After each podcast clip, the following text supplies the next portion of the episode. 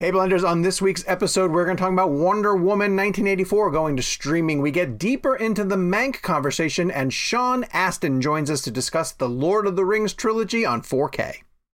As humans, we're naturally driven by the search for better. But when it comes to hiring, the best way to search for a candidate isn't to search at all. Don't search, match with Indeed. When I was looking to hire someone, it was so slow and overwhelming.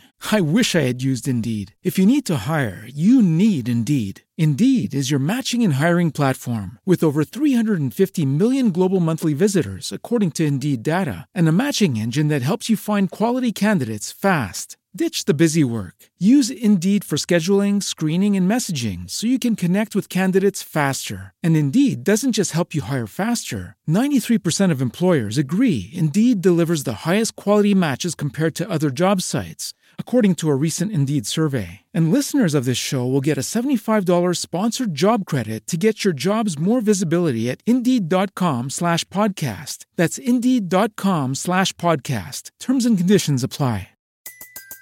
Everybody in your crew identifies as either Big Mac Burger, McNuggets, or McCrispy Sandwich. But you're the filet fish Sandwich all day. That crispy fish, that savory tartar sauce, that melty cheese, that pillowy bun.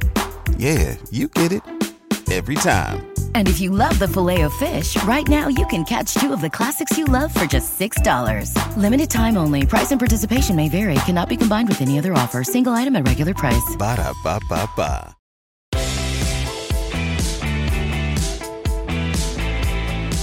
Hello, Blenders, and welcome, welcome to episode number 145 of Real Blend, a podcast that is co-hosted by two Lord of the Rings fans. My name is Sean O'Connell, the managing editor here at Cinema Blend, and on this week's show, Wonder Woman is going streaming, but also to theaters, and that's pretty exciting. Uh, we're going to go deeper into Mank, David Fincher's film, on this week's episode. We've talked about it before, but we're going to go into some really interesting aspects about maybe rewatchability and the fact that it's going to be available to you guys on Netflix starting this week. And then uh, the Lord of the Rings joke is because the great Sean Astin is joining our show, and this the special part about this is that he's joining us to specifically talk about Lord of the Rings, and we kind of make a joke with him. I'm not sure if it makes it into the interview, where has like if we got Sean Astin for other projects, we would have to at the end of that conversation try to sneak in a Lord of the Rings question. Um, but here we get to just gush about all things totally geeky Lord of the Rings, and I think uh, fans of the franchise are going to find it to be really, really exciting. Almost as exciting as the fact that Jake Hamilton from Fox 32 in Chicago is here with us. Hi, Jake. Well, even if you're not a Lord of the Rings fan, I I think you would enjoy the. And I don't know, Sean, did you enjoy the interview? I did enjoy the interview, yes, and and uh, and I came up with I thought some uh, some decent questions for Sean, and, and Sean was very nice to Sean, and and uh, it, it went well. It went it, it went very well. And Kevin McCarthy is enjoying some time off, uh, getting a little bit of rest, and so we are introducing uh, Gabe Kovach. Hi, Go. Hi, Gabe. How are you doing? Introducing? Not bad. Well, for this week's episode, Yeah, for the episode. for this week's episode, I'm here. I'm always here here, but now join I'm really here. Yes, producer How's Gabe it is going? diving in. It's going well. This is weird. We're talking about the fact that we're rusty because we took We last took a week off. Yeah. and uh, we're trying to figure our way through all this again. But um, bear with us. We'll get there.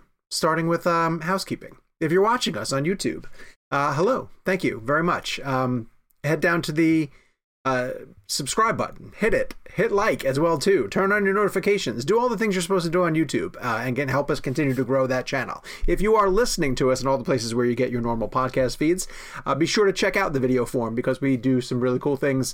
Especially because uh, more of these interviews that we're pulling off, Sean Astin being one of them, uh, we get to video, and so you guys get to see the reactions of our conversations and how things sort of go that way. And sometimes with Michael Giacchino, he pulls props out, which is always sort of fun too. Um, Gabe, I'm supposed Oh, to we have throw to tell something them to you. about. Oh, Oh, I'm sorry. No, What's what? that? Tell them about what? we, we, we needed there was there's a uh, one of the benefits of the video format specifically with the Sean Astin interview Oh, okay. is the three of us were or all of us were having a conversation um, uh, about uh, the, the the I guess the definition of what it means for a film to be independent. Yeah. And Kevin kept referring to the Lord of the Rings as independent films, to which it bugged me to no end. Like, like really bothered me that he referred to the Lord of the Rings trilogy Right. as independent films. And I was like, dude, like, they're billion dollar films, man. They're not. Yeah. They're not. yeah. They're they're they're New Line. They're Warner Brothers. They're billion dollar films. They're Right. not independent films. And there's a moment where Sean Astin casually refers to the Lord of the Rings films as independent films. And if you have the video, uh, if you're watching us on YouTube, look at all of our faces because we good. uh, we all just go like, son of bitch. And Kevin's face just has this like knowing, I told you, like like so much is translated. And Sean's still talking, you know, he's still answering the question, but there is a communication between all of us in that moment. Where when, when Sean refers to uh, the the films as independent, where I just thought, son of a bitch. And I'll, I'll, since I'm filling his role completely, I'll, I'll fill in for Kevin, and uh, because he and I, I was more on his side, and I understood what he was saying by independent, because it's more of the way that it's made is an independent spirit versus it, the, the nature of it's the spreadsheet that put it together. You know what I mean? Like, Oh, That- I- I, that's the I am a what does it like? What is the definition? Like what? yeah, yeah, what, yeah. what is no, it? no, you no, know, you're right. You're right. and even the way that Sean describes it, which we'll get to in a second, it's like he said they basically just landed in New Zealand and like rolled up to bed and breakfasts and figured they would camp out for a while and, and make these movies. You have to remember I- back I then, like feel nobody like really that's knew an what these were going to. Oversimplification. I feel like, like I, I, I, I have It a feeling just- Warner Brothers did, didn't drop three hundred million dollars and they just rolled into New Zealand and started Yeah. filming, No, it was just Peter Jackson and a camera and a couple actors, and they just worked it out. and, and just a little bit of makeup, just like a, like a little bit of powder. worked it out. yeah. All right, so um, The, the update, the update I was supposed to give, yes, oh, YouTube yeah, update. please. uh, for listeners, for people who like to watch the YouTube channel, it probably will not affect you that much. I know because I watch the numbers. We are no longer doing the clips channel. Oh, uh, yeah. we are kind of shifting resources away from that. The regular YouTube channel, the main channel, is going to remain the same. Um, we will still upload there. That's where you're going to sub. Uh, the clips that are on the other the clips channel, um, we're not going to shut that down. They'll be there, but there'll be no new uploads. Um, anytime we have spoilers or something like that that we clip out, uh, we'll just go ahead and put it on the main channel. So you only have to subscribe to one. And we thank you R.I.P. for your support. R.I.P. Clip Show or Clips Channel. Uh, the weekly poll for this week, we talked about December releases, and I'm excited for this reason. We're starting to get into some titles that feel like they have some weight to them. No, due res- with all due respect to the films that have been screening uh, this year prior to it, but like some films that are um, flirting with theatrical release, uh, including Wonder Woman 1984. Uh, some films that I think have some Oscar potential, if and when the Oscar ceremony finally does get here, uh, in Soul and Mank. And so, Gabe, because you're in the chair, and whenever you're here, oh shoot, but you did the poll Every time. Do you think I, ev- out? Do you think I time- outsource my job? I think it's so fun to include you. Yeah. I forget that you've time. added the poll to the thing. Yeah, I know. I can It's- answer, though, I'm look really consistent. smart if No, I don't want you to answer. No, no, Jake. Uh, your choices for which December release are you most excited for? We gave you Soul, Wonder Woman 1984, and Mank, and we also gave Other. So, of those, which do you think prevailed with the blenders? I'm gonna say 1984 Wonder Woman, um, just because I feel like the poll came out not too long after it was announced that Wonder Woman was going to HBO Max. Right. Yeah. it Um, so yeah, yeah, I felt like people were super jacked about that. Yeah, fifty three percent. And honestly, of those titles, um, I mean that one just we we've been deprived of blockbuster entertainment for so long, and even the the films that have tried to somewhat replicate the experience uh, for their audiences at home. It it feels like Wonder Woman 1984 finally is the film, and and, and in a way, I really am glad that Warner Brothers is is striking ahead and letting this movie come out and and it seems working uh in a lot of different ways to compromise with Patty to give her an opportunity for it to be in theaters in places where it's safe for people to go to theaters and, and potentially experience it. It's weird um, because I looked recently uh, here locally because I hadn't been paying attention to whether theaters were even open in Charlotte uh, or not, and it turns out that the AMC theater chain is open here, but the Regal is not. Uh, and I wonder what's driven the decision that one of the chains would decide to close because it's not mandated by our state. Um, but uh, yeah, everybody uh, with the poll picked Wonder Woman 1984. But with Soul, I, it's it's our job to sort of start beating the drum for this movie. I, I guess I kind of understand that people know it's Pixar and they'll they'll get as excited as they would for a, normal Pixar film. Uh, your varying levels of, of excitement, but Soul is phenomenal, and I want more people to get really excited for it. It's coming to Disney Plus on Christmas Day. It's directed by Pete Docter. Uh, he's made a number of fantastic Pixar films. Jake finally got a chance to catch up with it as well too. Um, I think if more people knew how good Soul was, it might have competed a little bit harder in this poll. Um, I know we can't review it per se, but what can you give me a reaction to to your thoughts on it? Uh, uh, ugly cry, man. Ugly, ugly, ugly cry. But it's, Literal it's, so, it's so interesting. Uh, you talk about uh, I guess just reaction not being that high. I feel like it's, it's you know maybe for you know an older guy. Like I know Pixar movies are going to be good. Um, it is short of of the Cars movies, short of like Cars 2. I know they're going to be good, but I still feel like there's a reset every time.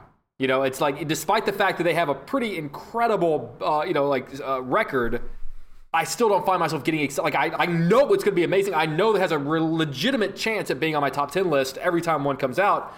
But I still like whenever I, kn- I know there's a new one next year. I'm like, oh, cool. Like I'm excited to see it. Cool. And then I see it. I'm like, oh, well, like why don't I get more excited about these movies know. beforehand? You know, I think it takes seeing it just to be reminded of how. That being said, uh, how do I phrase this? Who is the audience for Soul? Ugh, yeah, no, that's a tremendous question. Um, because it's not kids. Yeah, in the least it's not kids at all because it No. asks some very big existential questions, and and I think the the emotional beats are only going to hit you if you have a little bit of life in you, if you if you if you've lived a couple of years.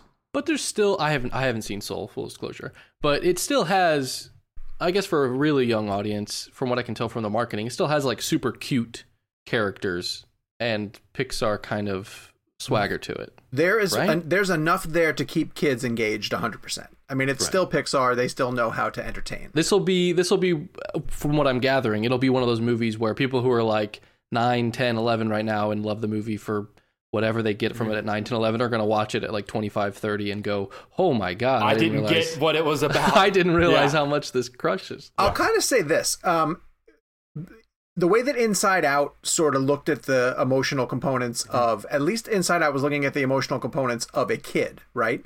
So it, it played with like this is how a kid would react to certain things. These are how the, the kids of the emotions would be personified. And I think kids, at least on that level, could react to, oh sure, of course I I understand what this girl's going through. She's sad or she's lonely or she's angry or something. This is the emotional reactions of a of a full grown adult who's Yeah. at a, a very specific crossroads. And when you see it play out, you're like, you, you rethink your life. You rethink your life, Yeah. and and that's not for kids. And so, but but I'll be really fascinated Yeah. to see how it ends up playing. It's- on it's gonna be hard to- Christmas morning. yeah, ask, ask an eight year old. So, like, what what dreams have have crushed you in your life? Like, what, what did you hope to do that you weren't able to pull off because you're dead? So so we'll move on because I know we're gonna end up doing a full review thing. But I'm curious, did you guys have any expectation that that you were gonna like it nearly this much that it was gonna hit you this No. well, or had you kind of written No. it off in a way? Uh, no, the only the, the first thing that got me excited for it was the reaction out of BAFTA, where, where the Mm-hmm. um it had its premiere and the reviews were off the charts, and then I was like, oh okay, it's gonna be really interesting. And I- I'll even add this, Jake, and I don't know how you feel about it.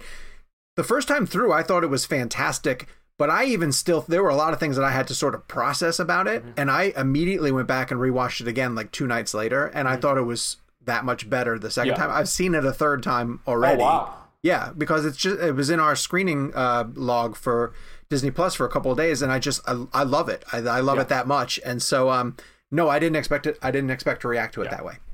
Uh, I, I the, the trailer for me I thought was really creative. Just how they just so often how Pixar visually represents something. Um, there, the second act. Not to give too much away. I, I thought I didn't like the second act until it progressed further, and then I was hmm. like, like I was like, oh, I don't think I like this as much. And then by the end of the second act, I was like, oh, nope, I'm back. I'm sold. Like, Yep. all right, because you re- you reset me, and I'm, I'm back into it. I don't know. It's hard to. It's a hard movie to what even even We'll if once we're to it, allowed yeah. to talk about it, it's going to be difficult to, to do it without ruining it for people. See, this is what I meant about exciting movies coming that have a lot more weight to them, things that we can discuss. Um, but let's instead uh, hop in the Wayback Machine and discuss a film uh, that has is celebrating some type of re-release. It's not for an anniversary. Um, it's just the 4K release of the Lord of the Rings films and the fact that Sean Astin was able to join the show. And again, we're so thrilled that it was specifically because uh, he was promoting the Lord of the Rings trilogy. And so here is, without further ado, uh, the Real Blend conversation with Sean Astin on behalf of the Lord of the Rings 4K release. Uh, well, well, thank you so much for doing this. Uh, we're, we're joined on Real Blend by Sean Astin. This is an honor talking about the Lord of the Rings 4K uh, Blu-ray release, which we're all so excited for. Um, Sean, I, I don't know if this is a question that you might it might take a second to think about because I'm just interested to know. Do you remember the first scene that you shot in Lord of the Rings and the last scene you shot? It doesn't have to be linear from a storytelling standpoint. I'm just wondering the first day you had on set as Samwise and remember the last day. vividly. The first scene was on the wooded road, which means a lot to the production like design folks, and because it was the first time we were all together, and the, the ring wraith was there. But uh, Frodo says, "Get off the road," and we all jump over the the tree, and we're hiding together under the tree, the four hobbits, and the uh, the the uh, what was it, the ring wraith lands above us with his hand, and like that, it animates all the spiders and creepy crawlies on us, and and uh, so that was that was the first one where we we were all robed over our thing because it was it was in public. It was basically like going into Central Park uh, and shooting a scene like on the rocks in Central Park because in in, uh, in Wellington, New Zealand, where we filmed, it was basically Mount Victoria. It's just a you know you joggers would go by. it's, pretty, it's pretty great. So um and then the last one, last shot was um was a shot. It's a scene that always makes me cry in the movie when uh, Aragorn turns and looks at us and says, "Oh, my friends, you bow to no one."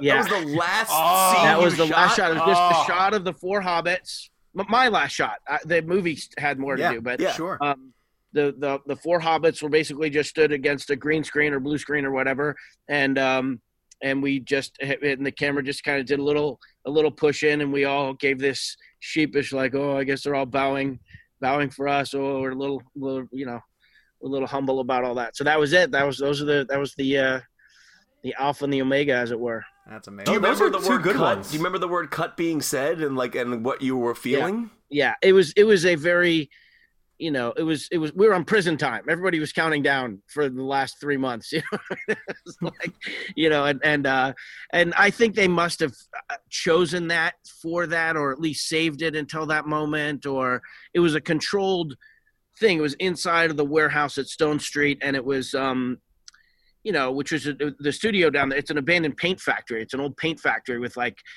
every time the wind blows the, the windows rattle and stuff like that but uh and you know we, there was champagne there was i don't know if that was i don't think that was the end of principal photography but it was definitely a wrap on the the hobbits. And we we went around as a crew the hobbits it was like oh the hobbits are on set or the hobbits traveling to set you know where are the hobbits? Where are the are the hobbits eating again you know? Where, where, where are the hobbits? So that, but that was uh, and then they did a little ceremony where they presented um gifts you know like they gave me my uh my backpack the sam sam's backpack and sam's sword not sting but sam's you know working class sword if you will and and um you know galadriel the light of elendil and a little salt box and all this kind of stuff. And they and um and they gave us uh Allie, my oldest daughter was i guess she was four or five at the time three when we went down there. She played Elanor at the end of the third she like in the last shot of the last scene of the last film the little the little girl comes running down the pathway to sam and he's like well i'm back. Uh, that was my played by my daughter. She was my daughter. And and by the time we finished the beautifully exquisite hobbit flowery dress that they did w- was way too small for her. She was twice as big. Like the amount of time that it took to film the child outgrew you know doubled in size and outgrew the dress and they gave us a dress so that was crying it's always crying if it's lord of the rings crying's involved uh, well, keeping with the theme of, of first, I had the great pleasure of interviewing uh, the great Ian McKellen for the first Hobbit film. And at one point in the interview, he kind of like broke into Gandalf uh, and, and kind of did the character for a hot second. And I will always remember like the physical effect that that had on me. Like I got chills and almost kind of got choked up for a second because it's such a part of my life, such an iconic part of pop culture. But I was curious about imagine uh, going to a gay bar with the guy oh no, okay. Tell me, tell me those stories. Tell us that story, please. well, he, you know, he's very, very proud uh, out uh, knight, if you will, benighted, uh, you know, knight of the realm of of uh, the United Kingdom there, and, and um, he, we just, you know, he he took us all around. He took us to in Wellington and wherever we would. I didn't know there were gay bars in Wellington. I thought it was more conservative, but no, man, that it's a vibrant scene. And uh, if he breaks into Gandalf in that setting, uh, Wait, did he do that? Would he would he break into Gandalf in in gay bars? No, no. Uh-huh. Well, he can't. Gandalf is him. He is Gandalf. No, the funny thing about him is he's so cool.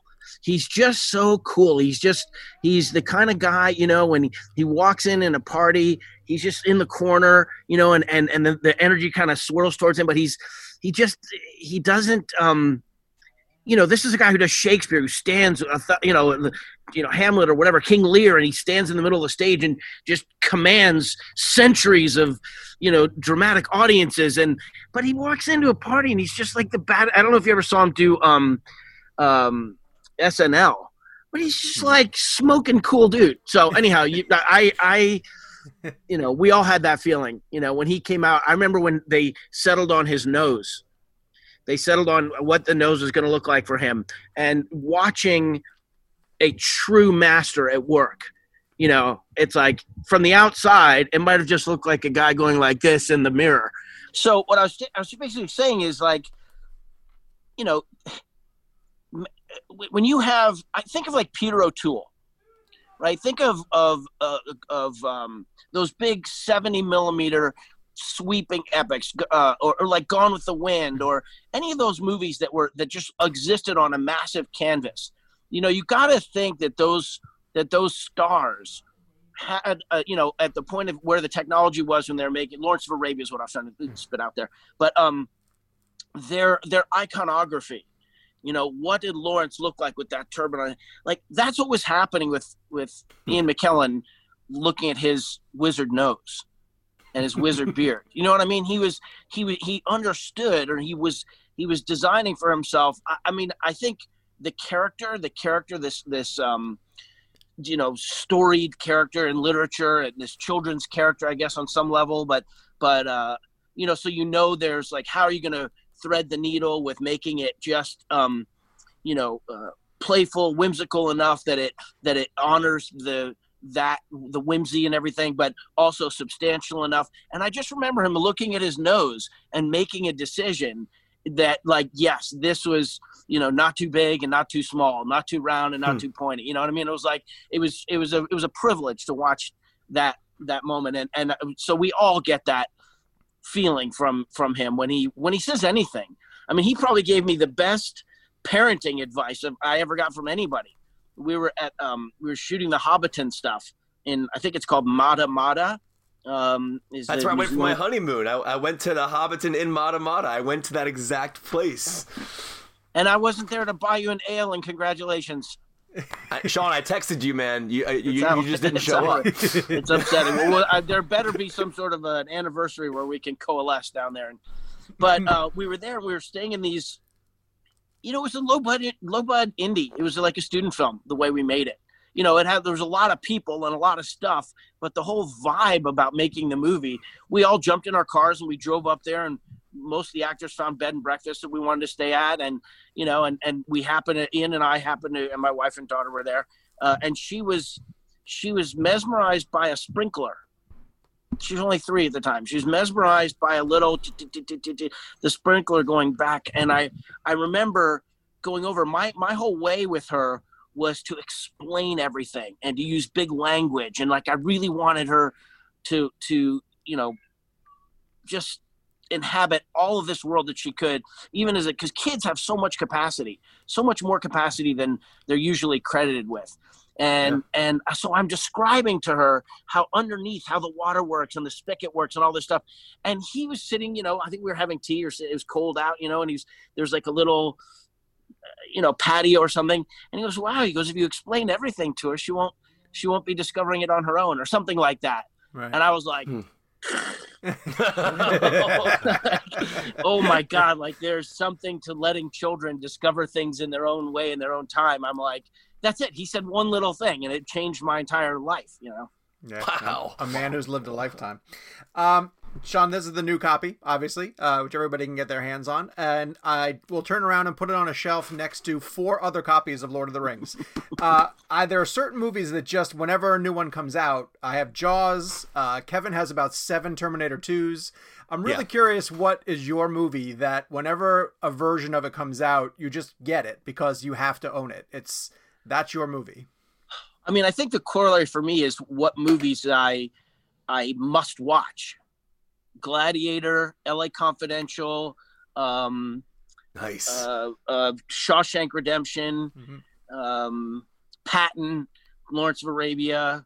Um, I mean, I remember uh, the only thing that I think is fits for me in terms of like purchase because who buys anything anymore? What is that wall of items behind you? I don't even Yeah, relics. a bunch of relics. Dude, my wife and I have a 1600 blockbuster Blu-ray collection. We come down here and rent movies, man. We do it every, every weekend. I had laser discs when laser discs were a big deal. I, I turned 18 when laser discs were at their zenith, and I bought um, oh, Alien and um, you know just uh, anything. The was the Fugitive available? I feel like I got the Fugitive. Oh, You know, my my personal taste though is, uh, oh, I feel like I'm different people.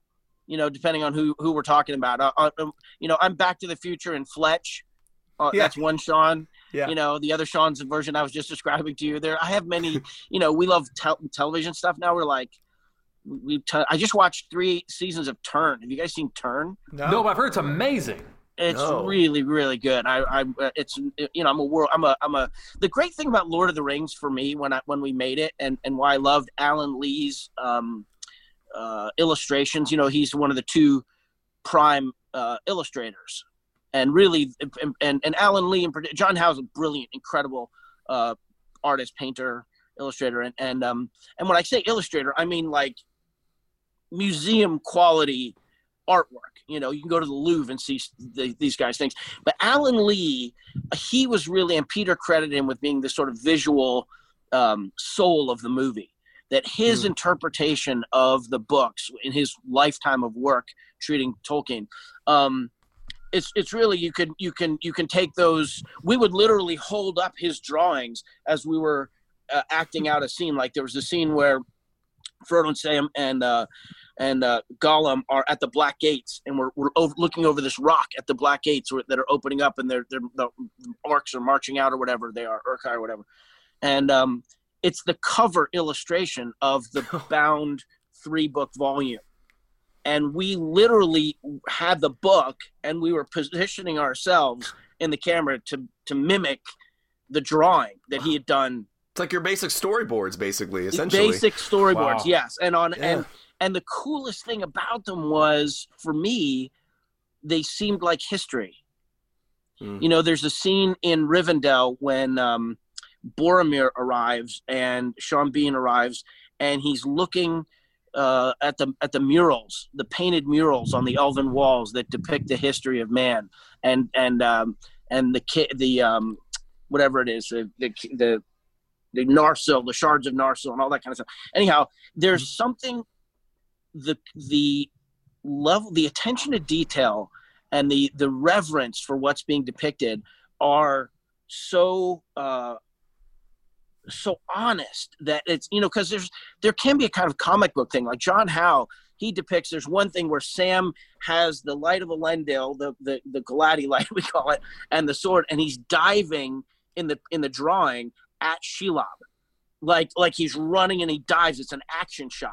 And it's like it's it's it's a comic book. It's real. It's act it's kinetic. It's colorful.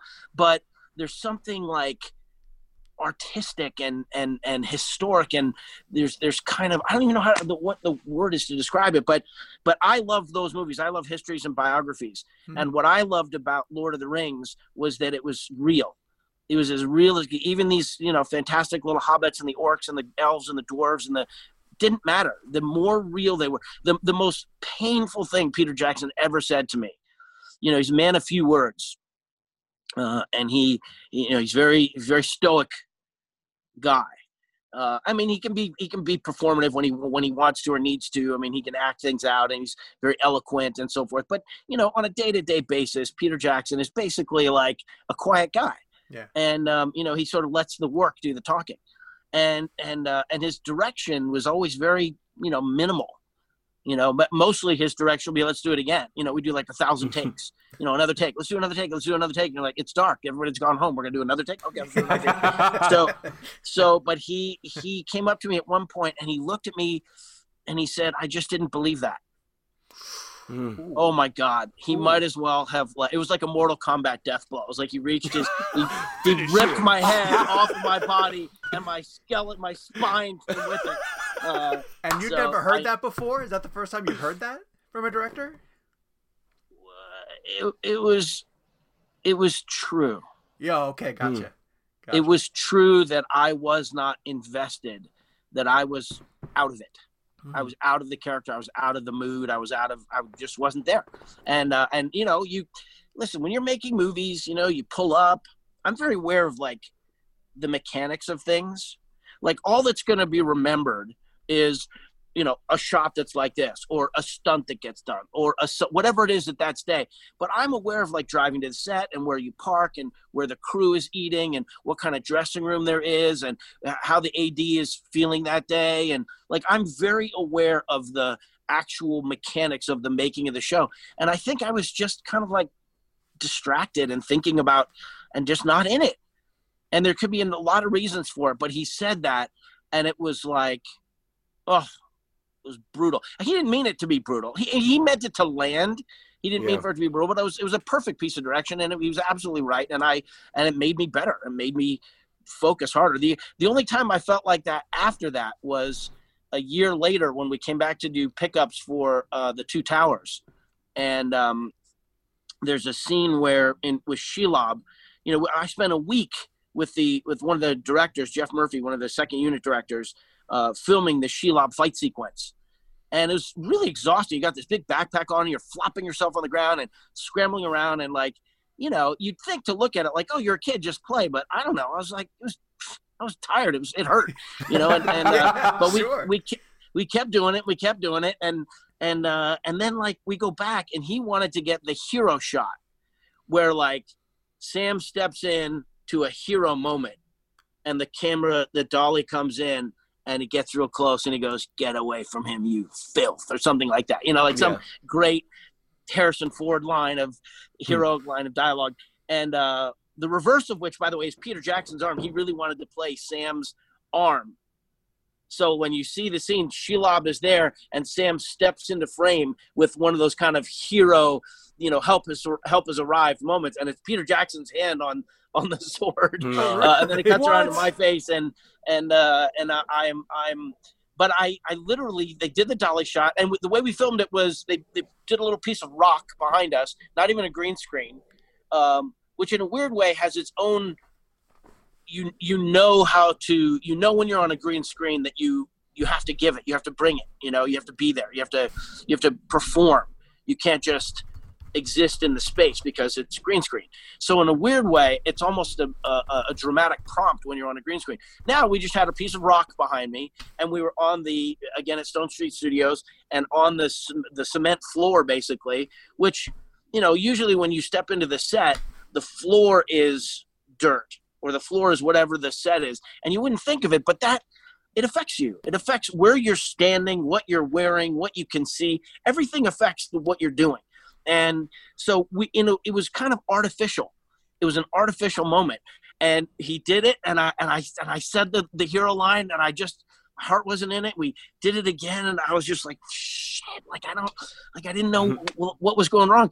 And i prided myself um you know when we first started filming the film culture approach to creatures in green screen was Jurassic Park. Hmm.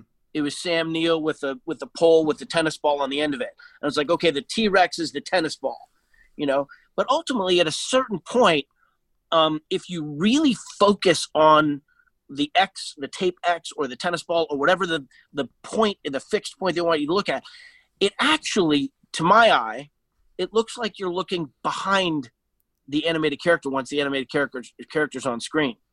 So to me, what I prided myself on at the beginning was being able to see Gollum or see the spider or see the cave troll. Like I could see it. My imagination, like I just believed it, and I could play a scene with an actual cave troll right there in my my mind. And uh, and I knew. Uh, I think I was complimented a couple times, but but like it works for the effect, for the special effects when they start putting the digital character on top of it. So um, when we were doing this pickup, I couldn't see the spider. I was like, the camera would come in and I'd go, get away from him, you filth, or whatever. And I'm like, I can't see the spider. I can see Cannes Film Festival. I can see the Oscars. I can see, you know, all of the, uh, you know, uh, Vanity Fair covers that we did. You know, I mean? like, the, the movie had become this big cultural phenomenon. All the talk shows, all the like everything that went along with Lord of the Rings becoming a part of the culture for a minute there, and uh, and like I I couldn't. It really it took. I was so disappointed in myself at not being able to see the spider at that moment, but I did. I did reacquire Shelob, and uh, it, hopefully it shows on on the screen. Sean, I wish we That's had more awesome. time with you, man. yeah, we had geek so many questions for you, but I think our time is up. Yeah, but we really appreciate your time so much. Anytime you can come back and talk about these films or, or your entire career, we would love to have you back. Well, I appreciate that you're promoting it. The the funny thing about the uh, cinephile um, marketplace is people are always clamoring for more of what they love. They want the remastered. They want the new version. They want the additional, you know, scenes, the added scenes. They want bonus material, whatever. But then when someone like, uh, you know, like Warner Brothers, like New Line, they're like, okay, you know, here's this, here's Yeah. another one, here's another one, here's another one. you take it. So I personally have not yet seen uh, the 4K, um, but I'm I, I'm I'll be watching it with the rest of the uh, the rest of the audience. So We were laughing enjoy about it. this opportunity, though, that normally these are the questions we would have to squeeze in at the end of another interview with you. so it's great to just be able to openly Yeah. gush about this. I, I I- we we were gonna get like super geeky. We I wanted to get into like the force perspective and all that kind of stuff, but we'll have to do that another time with you. I love the way it was shot. So. Well, you, it's funny because we said a few things like I, I hadn't talked about some of this stuff, in the eight trillion times I've talked about it, I, there was it was a little bit different. It was a little unique. We're gonna have to put out a four four K version of this interview. Hey, that's a, that's a compliment. that's, that's the ultimate. Any, any, anytime someone says that I've never talked about that before after talking about things for uh, years at this point, uh, that's that's the best compliment in the world. Yeah, yeah. Well, it's you guys. You guys are legit. Thank you, Sean. Sean, Really Sean, I'm. I'm only going to ask you this really quickly because I know you have to go. Is it true that they dug holes that that act, the actors would stand in to look shorter than the other actors to make the hobbits look shorter? Every possible permutation of manipulating uh, height and size. So holes, you know, apple boxes to stand on, getting on your knees. I actually, I, you know, I'm sure Peter had already thought of it, but when we were doing the rehearsals before we started filming, and I, I was like, well, what if we do it like this? What if when he had a little camera out or he had his viewfinder out or something like that? It's funny because it's 20 years ago, and you really, it's really hard to remember a time when there wasn't, you know, it was Napster. Do you know what I mean? It was like Yeah. there was no, hmm. there was, you know, email was a thing, but there was barely any tech, you know, that you to so to you know to speak of, and it evolved like as we were filming, things got more and more advanced. Like you know, just the idea of this kind of phone call was not possible then. Yeah. This Mm, kind of video thing, and you, you sort of forget. But but um, I remember being like, well, if I get down on my knees and you put the the viewfinder right behind me and I'm looking up, isn't that like just as good as forced perspective?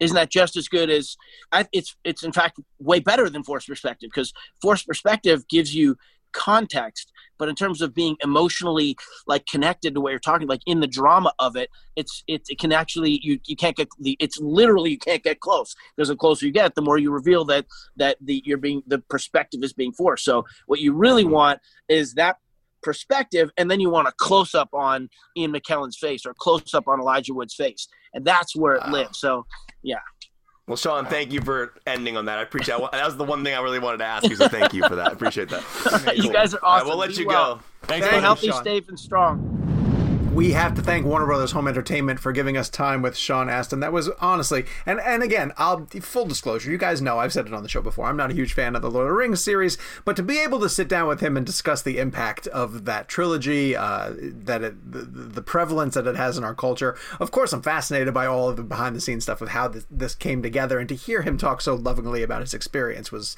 was really fantastic. Did you ever do any of the junkets or the uh, the Hobbit junkets? No, I didn't do any. You of never it. did. You didn't do any of them. No, because by then I was I was I had no interest. I was off that bandwagon, and so and Eric Eisenberg, who uh, writes for Cinema Blend, is a huge fan of that world, and so any opportunity that we got to uh, sit down with that cast, it was his right at the bat. So I, that's always one of the fun things uh, at Cinema Blend with the staff is being able to send someone who is a full blown fanatic uh, to go and cover something, and it's hard with like Marvel or Star Wars or something. Like everyone's a fan, right? Sure. But when you have a niche project that somebody is super geeked out about, and then you'd be able to send them to to go cover that is that's I hear that's- you guys Small- were. Uh, It's like an independent film, like The Lord of the Rings. yeah, an independent film. yeah. I hear you guys have a Tom Hanks interview coming up.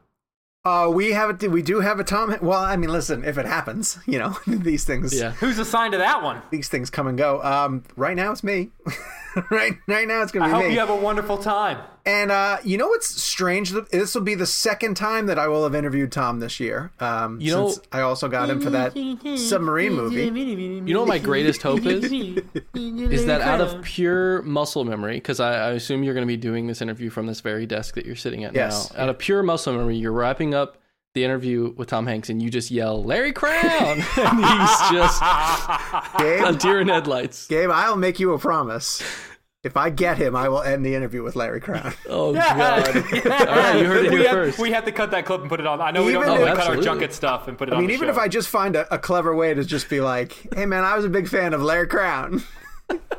fucking lie. No, you don't. You don't deserve to to to trade barbs over wasn't Larry good. Crown. It wasn't How dare good. you, sir? All Stay right, tuned. We'll, I guess we'll- Dude, it- a movie cannot star Cedric the Entertainer unless it's entertaining.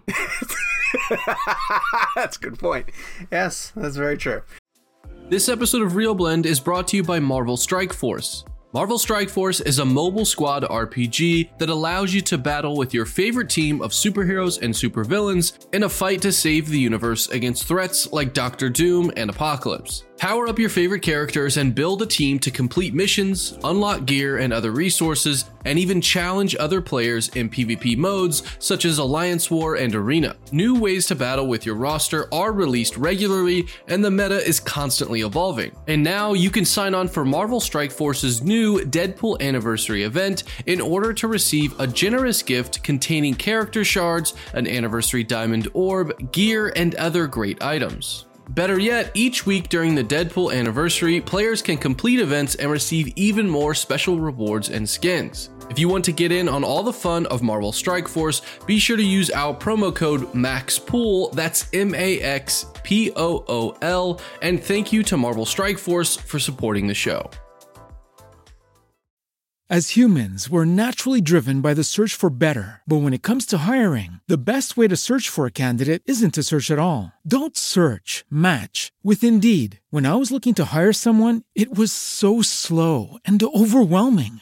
I wish I had used Indeed. If you need to hire, you need Indeed. Indeed is your matching and hiring platform with over 350 million global monthly visitors, according to Indeed data, and a matching engine that helps you find quality candidates fast. Ditch the busy work. Use Indeed for scheduling, screening, and messaging so you can connect with candidates faster. And Indeed doesn't just help you hire faster. 93% of employers agree Indeed delivers the highest quality matches compared to other job sites, according to a recent Indeed survey. And listeners of this show will get a $75 sponsored job credit to get your jobs more visibility at Indeed.com slash podcast. That's Indeed.com slash podcast. Terms and conditions apply.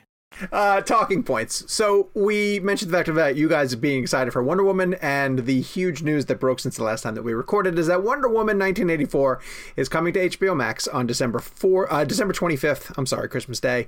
It's going to be available in 4K and HD resolution and all the bells and whistles. It is going to be HD available. resolution. Sorry. What's that?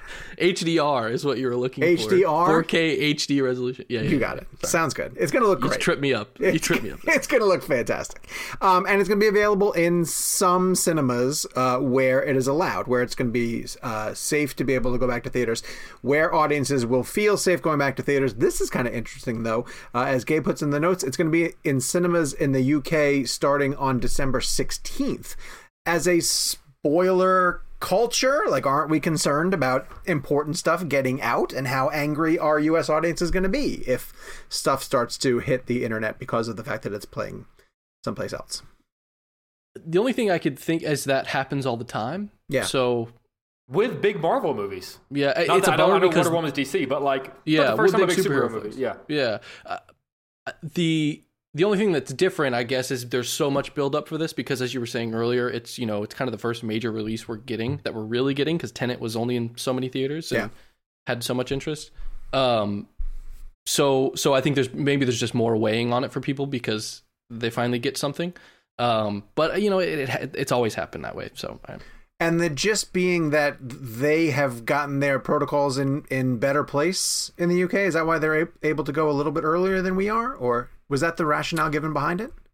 what I was reading was I didn't see much about that, but Okay. they had basically it seems like they're doing a much better job of from what I gather of of of communicating with studios and kind of putting forth a plan for like a temporary solution because Okay. we're in the middle of an emergency as opposed to here where it's we've had this wishy-washy sense of what's going to happen, what's not going to happen.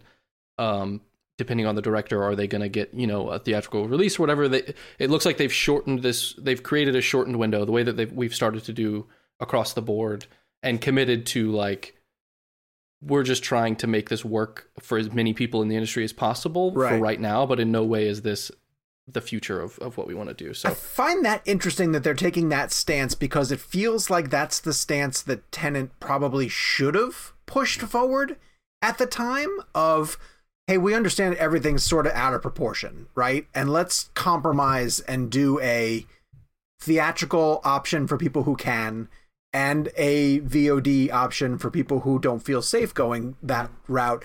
And if Tenet had sort of been the groundbreaking film to be the first one to do that, I wonder if more studios might have followed their lead through the rest of September, October, November, and and Black Right. Widow would have had a um, very limited theatrical run and been on Disney Plus by this point. It feels like Wonder Woman now is saying we're going to be the trailblazer that that implements this dual outlet model, and and we'll see how it works.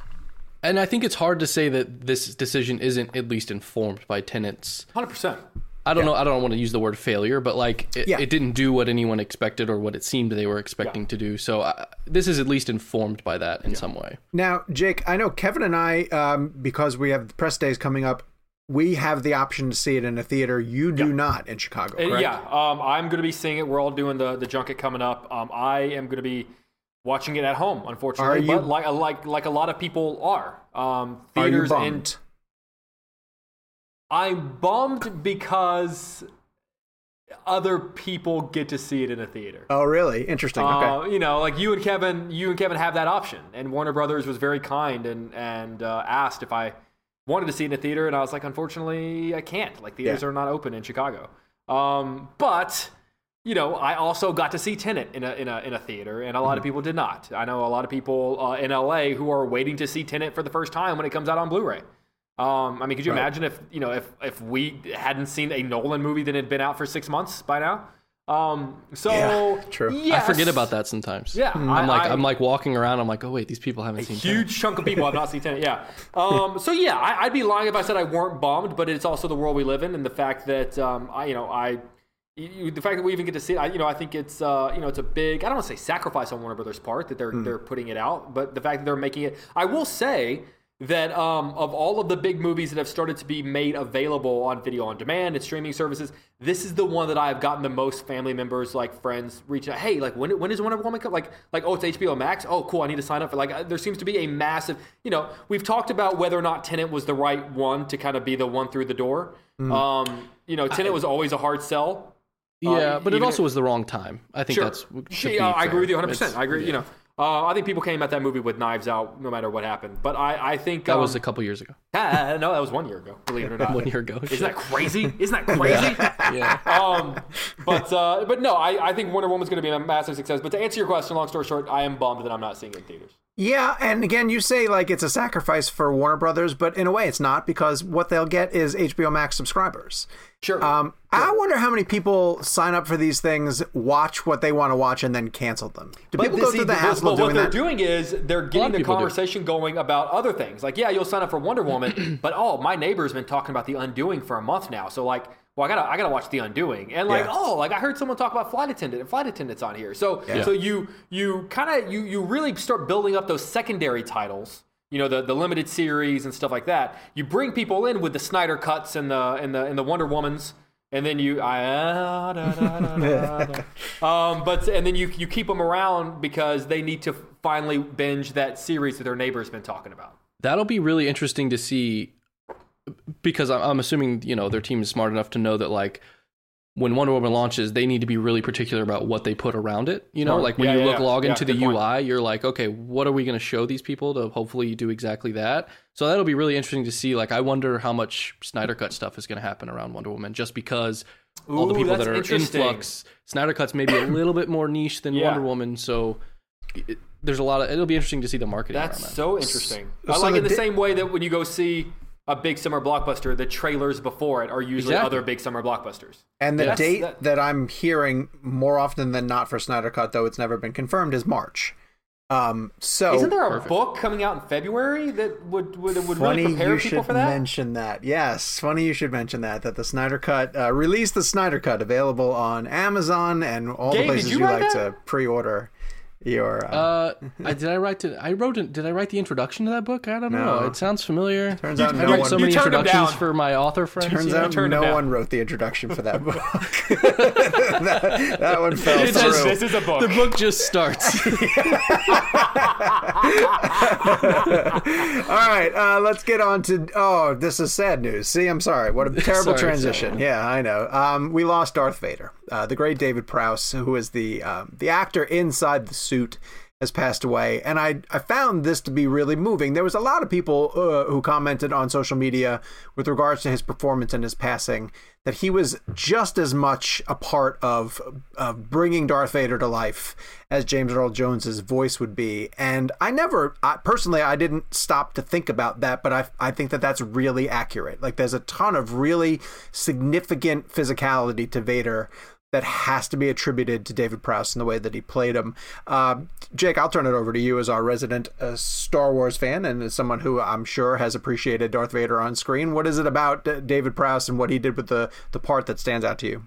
No, I agree with you. The, the physicality that he brought, the, the you know the, the slow turns of the head, the you know the, the grasp of his fist. Hmm. Um, unfortunately, um, you know I don't I don't know how much you know about his story. He kind of got screwed over in the end. Oh, no. Um, and didn't, didn't really. this. He doesn't play Vader for most of Return of the Jedi. Okay. Um, and and really was ki- there's a great documentary.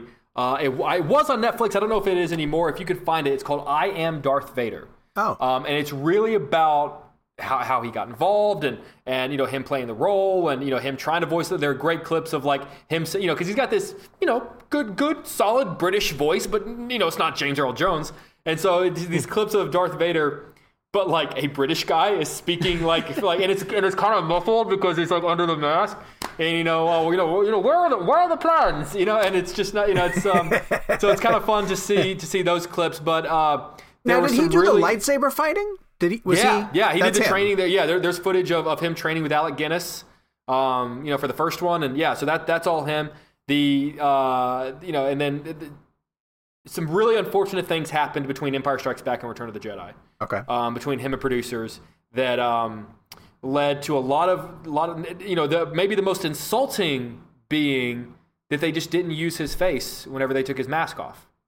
Like Okay. we're talking about a guy who has played Darth Vader through the most iconic scenes in the entire trilogy, and you're finally going to show the dude's face at the end, and you're not going to show the guy who has been like playing him like that. Like that to me, that's it was incredibly insulting, and um, it's a, it's an unfortunate story. But I agree with you in that I'm, I'm you know, it, it sucks that it, sometimes it takes death to to appreciate someone's work, but it, it has been encouraging to see people kind of universally agree that, that maybe we didn't appreciate his his physical performance in that role as much as we should have uh, right. while he was alive. Well, here I'm gonna com- I'm gonna show my total ignorance. Um, and, who, so who is that when they take Vader's helmet off in Jedi? I, I, can, I cannot think of the guy. It's, it's an actor. It's, it's like a professional actor. is it really? Um, okay, yeah. but it wasn't David And- Prowse. But it's not David Prowse.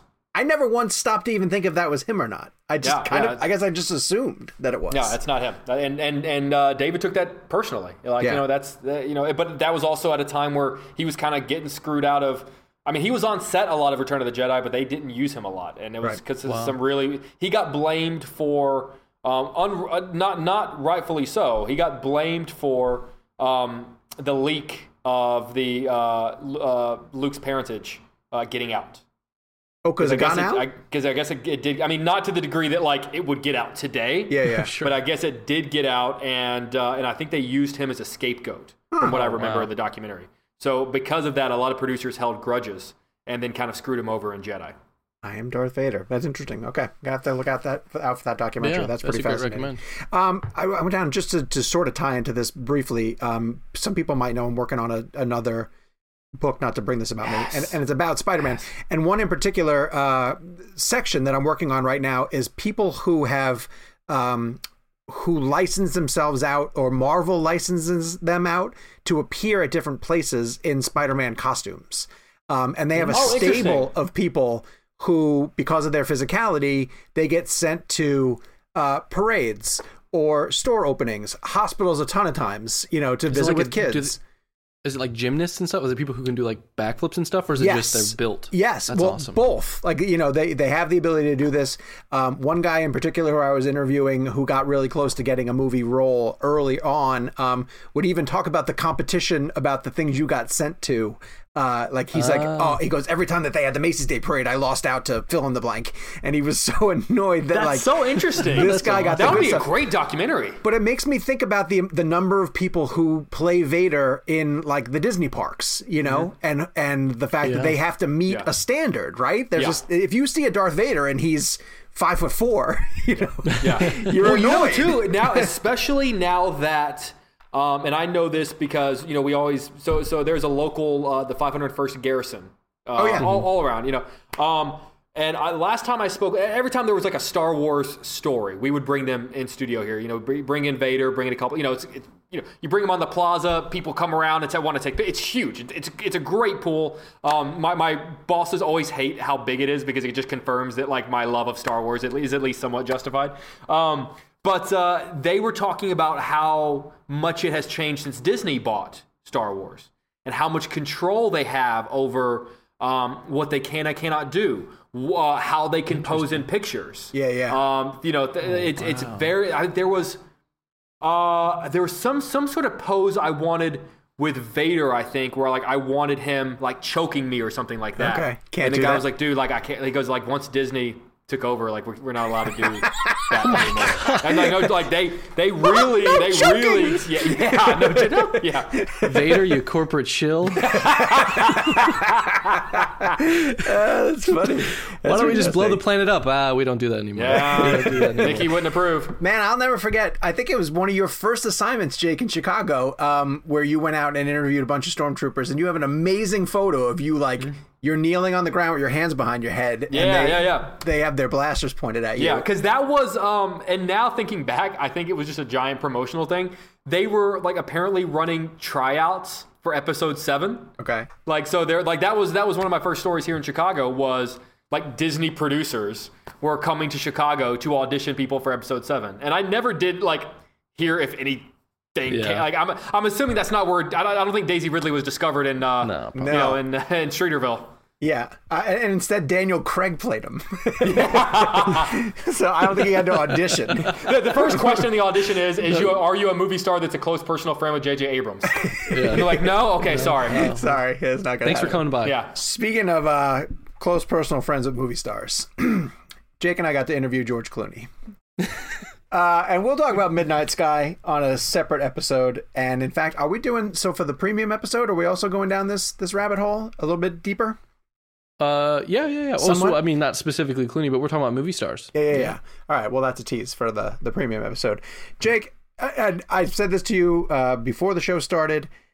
Your interview with Clooney was so phenomenal. It was just phenomenal. Um, and and what we were talking about is that he's really difficult to interview because he is not that not a, has he only he's been around the block so long and is and has done so much press that he can stop doing press and that when he finally does agree to do press you have to approach him uh, in the sense that he is two steps ahead of of everything you're about to ask him and you figured out how to ask your questions in ways that he knew what you wanted to ask him about, but you found a different way into it. And dude, it was so impressive. And uh, Thank you. I- yeah, it was great. It was so it was Well- so great to watch. I really enjoyed it.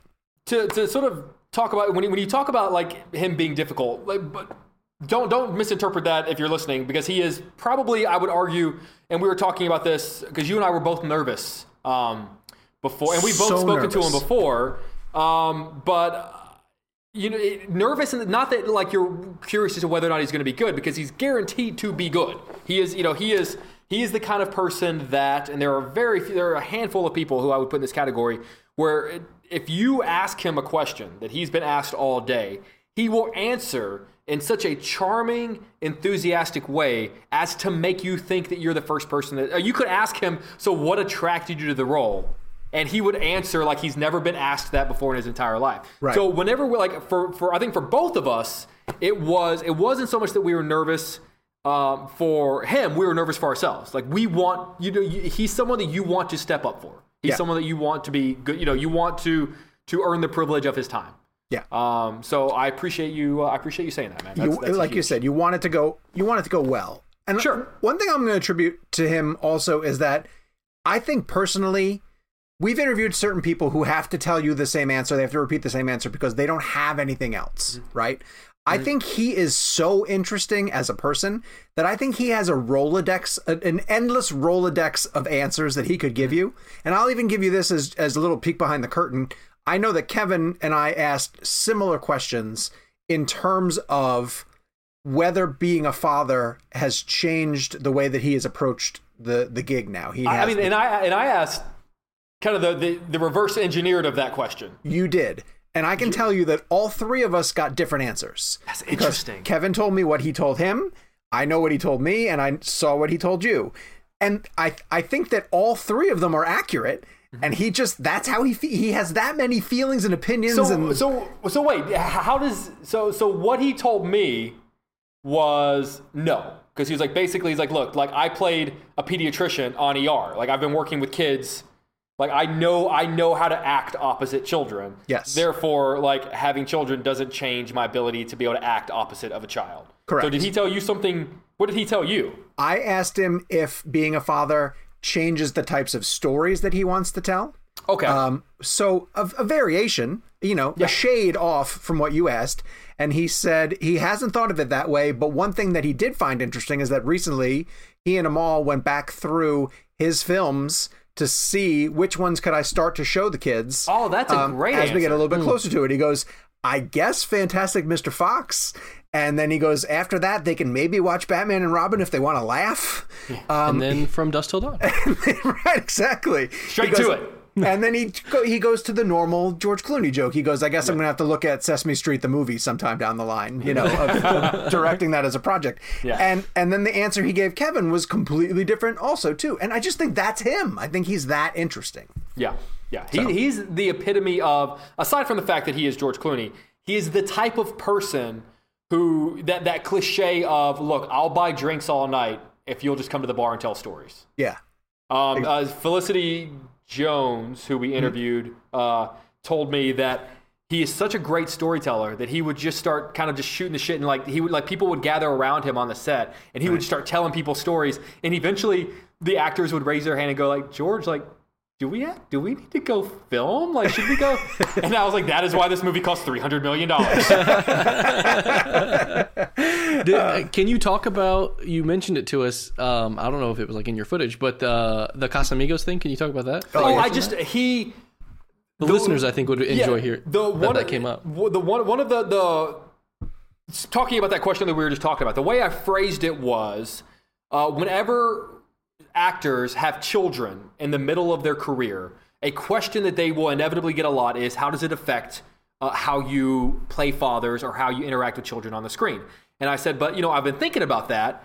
And you're an actor. Like you played a father before you were one. You played a criminal without being one, and you uh, killed vampires on screen. And as far as I know, you've never killed a vampire in real life. so that was kind of the, that was the jump start to to my question, because the question ended up being. Does it actually? Do you think it actually affects your ability to be able to interact with kids on screen, or is that a way for us reporters to ask about your personal life? And his Uh, and then so whatever we touched on, and so he answered. He gave the answer, and then he kind of pauses and he goes, "But just so you know, I have actually killed vampires in real life." and uh, and I go, "Oh, like I was like, I really want to hear about your trip down to Mexico." Then he goes, "Oh, he goes, it, it wasn't a film. It was that was a documentary. Like we all just went down to." And then I had to tell him. I said, "Well, I was like really quick. You know, I, I was like, you know, last time I saw Quentin, uh, we had to order Casamigos uh, tequila, and it was one of those weird technical. Like Sean, I don't know if you had this too." Zoom does this thing one time where if like sometimes and I know I know Gabe knows this happens because he tries to he does this a lot where if two people are speaking at the same time it like lowers someone's audio. Yep. Yeah. So I think he started spe- like responding in a funny way to my story about uh, drinking Casamigos with uh, with with Quentin, and I didn't really like because I think it lowered his audio. Yep. And so I so he gives this like great visual like response, but I can't really uh. understand what he's saying, and and then you never want to uh. do the like what. What what what what'd you say, George Clooney? So I, know. just kind of I just kind of laughed and I was like, oh, it was damn good tequila, and then I moved on. Yeah, yeah. to to, to uh, talk about inside baseball, people say they like hearing this. Uh, What always bugs me about um, the way they do junkets is they use that they use that audio when they send it to us, and so it's auto mixed like that. But you can have a setting when we get when I get to control it and and do the zoom, you can actually get their clean audio file in it. So that's why I'm always like, let me do it. Thanks a lot. yes. And this is why you do this a lot. Yes, yes. Yeah, yeah. No, I, So you I- can fix it, they just don't. So that that did happen once or twice too in our, my conversation with him is that like he was saying something super charming i was trying to keep the conversation moving and i might have stepped Right. on a, a really Yeah. great george clooney line and thankfully the Don't- other don't one you get there was another one right nervous, around the corner uh, Oh yeah, they're they're fine. Don't you get nervous though because there there are some instances where, and I find this especially when you interview comedians, it's it's never a good idea to try to go to like to try to like keep up with them in terms of comedy. Like Yeah. you're Right. not going to be as funny as Robin Williams. You're not going to be as funny as Steve Carell. If anything, like like soft, you know, like like give them the opportunity and then let them run with it. Yeah. Um, it's almost the same thing with George in terms of charm. Like don't don't try to be charming because you're you're because if you're gonna if you're gonna try to be charming and George Clooney's gonna try to be charming, one of Oh. you's gonna lose and it ain't gonna be George. talk about the way that your thing opened because it that was a perfect opening where you called him mr clooney Oh, I, I just thought, hey, you know, Mr. Clooney, good to see you again. And he's like, don't don't call me Mr. Clooney. That makes me feel old. And I was like, oh, George, my good pal George, how are you, George? And he kind of takes a beat, goes, yeah, don't call me that either. he just he just he doesn't miss. The dude doesn't some miss. people have it. Some Yeah. people have it. yeah he doesn't that's the thing he's so um funny and personable that that he should look homely right Yeah. like you shouldn't get all all three across Yeah. the board Yeah, because if when you're So that interviews went well, I take it. yeah, They it went very well. really well. Yeah, went they went well. really well. And it's and and Jake, I'll mention this before we move on to it too. Like I I, I was really surprised at how nervous I was going into that room. Like my hands were actually shaking. Um and I have gotten myself to the point where I can really say like this is just another interview kind of thing with almost regardless who it is. Um but he had that effect. I, I really, really wanted it to go well. And then and, you and Kevin went before I did, like Yeah. significantly sooner before I did. Um, and you both came out of it talking about how great it was. Mm. And I, I don't know if that made. I think that made me more nervous because then it puts the pressure on me, where it's like, well, like if I don't get a good, if I don't get a good interview, then it's on me because Yeah, yeah, yeah. because because like if you two had not that I would have wanted this to happen, but if you two had come out of it and be like, oh, you know, he really wasn't that great, then I could be like. All right, pressure's off. Like all I can do is go in there and be as good as I can. And if he's not feeling Yeah. it today, he's not feeling it. But the fact that both of you came out and he was like, "Oh, it's fantastic," then I'm like, "Shit!" Now, now, now I know if my interview's not good, that that is entirely on me. it's super healthy that we have this competitive nature too about like we all we all want each other to do really well but we also want to get in and, and crush our room so that Of make- course. it's making me uh, better at this job so i look forward to that uh, this week in movies so have you seen all my life the Jessica Rothe film i have not seen it No, I, I do love her though. I love her in the Happy great. Death Day films, and I really enjoyed her in the recently canceled Utopia. we have a really good story on cinema blend that sarah who did the all my life junket um, asked about a freaky happy death day crossover because they're both Good by christopher question. landon yeah and Jessica Rothe uh, uh, seems like she had not been asked that at all because she gave a really question. great gushy long like this is why these two franchises need to cross paths and I want my character and Kathryn Newton's character to be like solving crimes together like she oh, I love that. it was really good. So go check out that story on Cinema Blend. Um, Half Brothers, I, I I know of Half Brothers. I have not seen it. Are you? Have you seen? Did you get a chance to see that? I, I know that. I mean, there wasn't a junket, and I didn't get the screener. And unfortunately, This- we are we are at that very busy time where if we don't get a screener or don't get a junket, it's tough to.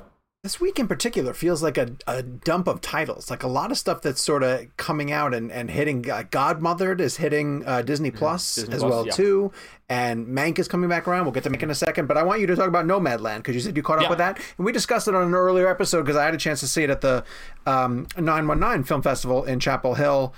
I liked it a lot. Uh, I thought Frances McDormand was phenomenal in it, and I was really intrigued by the existence of this nomad culture, which I was Mm-hmm. not familiar with at all. What was your take on it?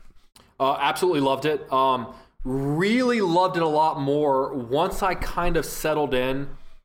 I don't know if accepted is the wrong, but just sort of sort of realized like, oh, this isn't necessarily going to be a like, for lack of a better, phrase, like a, a plot driven film. It's kind of a snapshot of of a way of life. Um, it almost feel like sh- like if you were to replace Frances with a lesser known actress, it would almost feel like a documentary. Yeah. Like it kind of just feels like this camera is following around really this slice of American life that I was entirely unfamiliar with. Yep. Um, I, I for me, it hit a lot of emotional beats that documentaries normally do. Um, that are that are both like insightful and because I correct me if I'm wrong, a lot of the people in the film are people who are actually of that culture. Yeah, they're nomads as well too. Yes. and that's why it's a little bit shocking because the only other actor of note, I believe, is David Strathairn. Yes. and he shows up later as a quote unquote love interest. Um, Mm-hmm. and it's you're you're so immersed in you almost forget Frances is Frances, right? Yeah. Because she's Yeah. spending so much time with the people in the nomadic culture that when he shows up, it's a little jarring because you're like, It oh, is. oh Yeah. right, this is a feature Yeah. film. Yeah, I Yeah. totally agree with you. I, had that I same almost effect. wish, and I, and I like him, but I almost wish that role hadn't been played by. Because Yeah. you're exactly right. Because she disappears so much. Yep. Um, and and has the ability to be able to do that because she's one of the best. Uh, so much so that when David shows up, you're like, oh wait, that's a movie star. I know that guy. Is Frances McDormand like the the it's the least movie star performance you've ever seen? Like she's just Yeah, I mean, her hair uh, is is completely disheveled. She's frumpy. She's Yeah. like just traipsing along. Like Yeah, but but that's like you gotta have that. You gotta have. I mean, she she melts into the moment, man. Like she she that that that she is not worried about, uh, you know, any any any kind of like exterior element of her. She's worried about like what would this woman look like, and to me, that's exactly what that woman would look like under those circumstances. Gabe, is this title on your radar? Do, are you familiar with it? Are you going out of your way to see it? Yes, yes, I, I I love Frances McDormand, so I'm I'm always excited he's in. Um, but I don't know when I'll be able to see it. It's it, did it pick up? Did it get picked up by a streamer yet? No, Like an Amazon? I think they're still trying to get it into theaters. They would like to Yeah, hold I know out it's for that. limited this week, but so I don't know when I'll see it. Um, uh, have you ever interviewed her, Sean? No, I don't believe so. Neither have I. She, I don't think she does traditional junkets. She doesn't seem like the junket type. I'm trying to think if I got her at like a Toronto or something, but no, it doesn't ring a bell. You didn't get her Three for like three billboards or billboards. something? No, I no. She did very select press for three billboards. She when we went to do you remember when we went to the Star Wars premiere Yeah, and you were unconvinced that she was sitting like three rows in front of us? that's right. I spent the entire preamble that before the premiere starts Yeah. trying to explain to him. I was like, no, that's Frances McDormand. All we could see was like the back of her Honestly, face. I would not have thought she would have been at the Star Wars premiere. I would have was been, there- I it would looked like she Sean. was there with a with like her son or someone. She was there with someone. I think that was my argument of just like, no, she'd be Why would with she be? Joel Coen. care about Rise of Skywalker. That was a truly bizarre premiere, not to go too far off the tangent, in that like we were surrounded by an odd mix of A to B level Yeah. celebrities, directors, like a really strange mix of people around us. in I don't know if we've told it or, or I don't know if it's worth a retell. Can you tell the story uh, of us getting into the Star Wars premiere and a certain boy band member who tried to use his boy band that's, staff? that's a that's a bonus episode. I think oh, is what we need to the have. best. Do dude. you know how know- many I think we've talked about it. Do you know that I But yeah. I literally thought of that story today? And I haven't thought of it. Yes, and I can't now I want to think of what made me think of it, but I almost picked up the phone and texted you guys. but I'm AJ from Backstreet. Just know, I knew it would make you guys laugh, and then I didn't, but I can't think of why I thought of it. But I literally thought of that story today. We'll have to do like a we'll have to do like a throwback memories oh, bonus Oh, show. We can talk about. Oh. What I'll say is, if you're ever concerned about you know the health and well being of people at a premiere, the security is airtight. Yes. But, but even the, the, the fourth member of a 90s formerly popular boy band can't sneak his way in. Try as they might. All right, so Nomadland, uh, noting for I mean- limited release. Sound of Metal uh, is going to be on Amazon Prime, another film that we've discussed uh, in previous episodes. Riz Ahmed, uh, Olivia Colman, tremendous film, absolutely worth checking out. Yeah, you, you, you got into it in uh, the last episode. If anyone's Olivia Cook, what did I say? Colman? Colman. Yeah. I've said I. that, that would be a pretty good bit of stunt casting as well too. Olivia Colman in that one. Uh, but let's she's get playing into she's playing Queen Elizabeth. let's get into Mank. Yes. and we're gonna uh, do this at a time when Kevin's not here, unfortunately, because I really want Kevin's feedback in this. Because I know Kevin did say in the um, Midnight Sky junket we were talking to the Netflix people, and he has mentioned that he's watched Mank multiple times. And so um, because it's it, it was in our preview content it's still just sitting there. We're able to access it. And um, it's going to be available on netflix starting on december 4th so you'll have the ability to go back and every- anyone will be able to go back and check it out. I have to say from this perspective i have tried to go back into that movie uh, just once so far. Because as i said on the show i liked it um, but I probably appreciated it more than really got hooked on it. And so I thought, okay, well, now that I know what it is, I'm going to go into it and really uh, uh, approach it and start to see, like, how did Fincher bring this along? And I got 20 minutes into it and I couldn't, I couldn't go much further. Um, it does not, it's not a movie that I love. I just, and I don't know if it's the type of movie that I appreciate early and grow to love it. I don't think I'm going to grow to love it. I just don't think I'm going to. Um, I think I lean more in your camp than I do in Kevin's. Um, you know, I I kind of I don't want to say I was disappointed after I watched it because I, I I did like it, Mm-hmm. but it was definitely one of those like where if you were to ask me what I liked about it, the first five things I would list to you would be technical achievements, Yep. Yep. which shouldn't be the first things that you rattle off whenever you talk about what you love so much about a movie. Like like the cinematography shouldn't be the- you know. Um, I mean, everything about it is top notch, you know. Like if you, you know, but the sum of the pieces, um, the the whole is not better than, than than the individual pieces. I guess is what I'm trying to say. I, yeah, I I, I- did I did rewatch it, and Kevin has talked about um sort of putting it on in the background and kind of existing in that world. And when I think of that, I think of Once Upon a Time in Hollywood. That's what Once Upon a Time, Time in Hollywood is for me, where I can put it on in the background and just I love that that world. Like that's like I just love having it on. It makes me feel better. Um, that's it. What Once Upon a Time in Hollywood does for me is what Mank seems to do for Kevin. Um, and I I like the whole golden age of Hollywood. I you know I um I just think it's uh, I think it's a bit of a cold movie if I'm being honest with you. Yeah. Um, and, uh, and and Fincher makes cold movies. I mean, you know, it's not like Zodiac is you know the the warmest hug of a cinematic feature, but um, I you know it. I, I I I think about it often, um, but I think one of the things I think about is how much I wish I liked it more than I did. Well, and one element of it, when you're comparing it to Fincher's other films, is even his colder films have a character that you can latch onto and follow. Sure, sure. Um, and I didn't, in the 20 minutes that I tried to get back into Mank, I couldn't find that character where I was like, well, at least I'm going to follow their arc. And it's meant to be Gary Oldman's character. It's supposed to be Yeah. Herman Mankiewicz.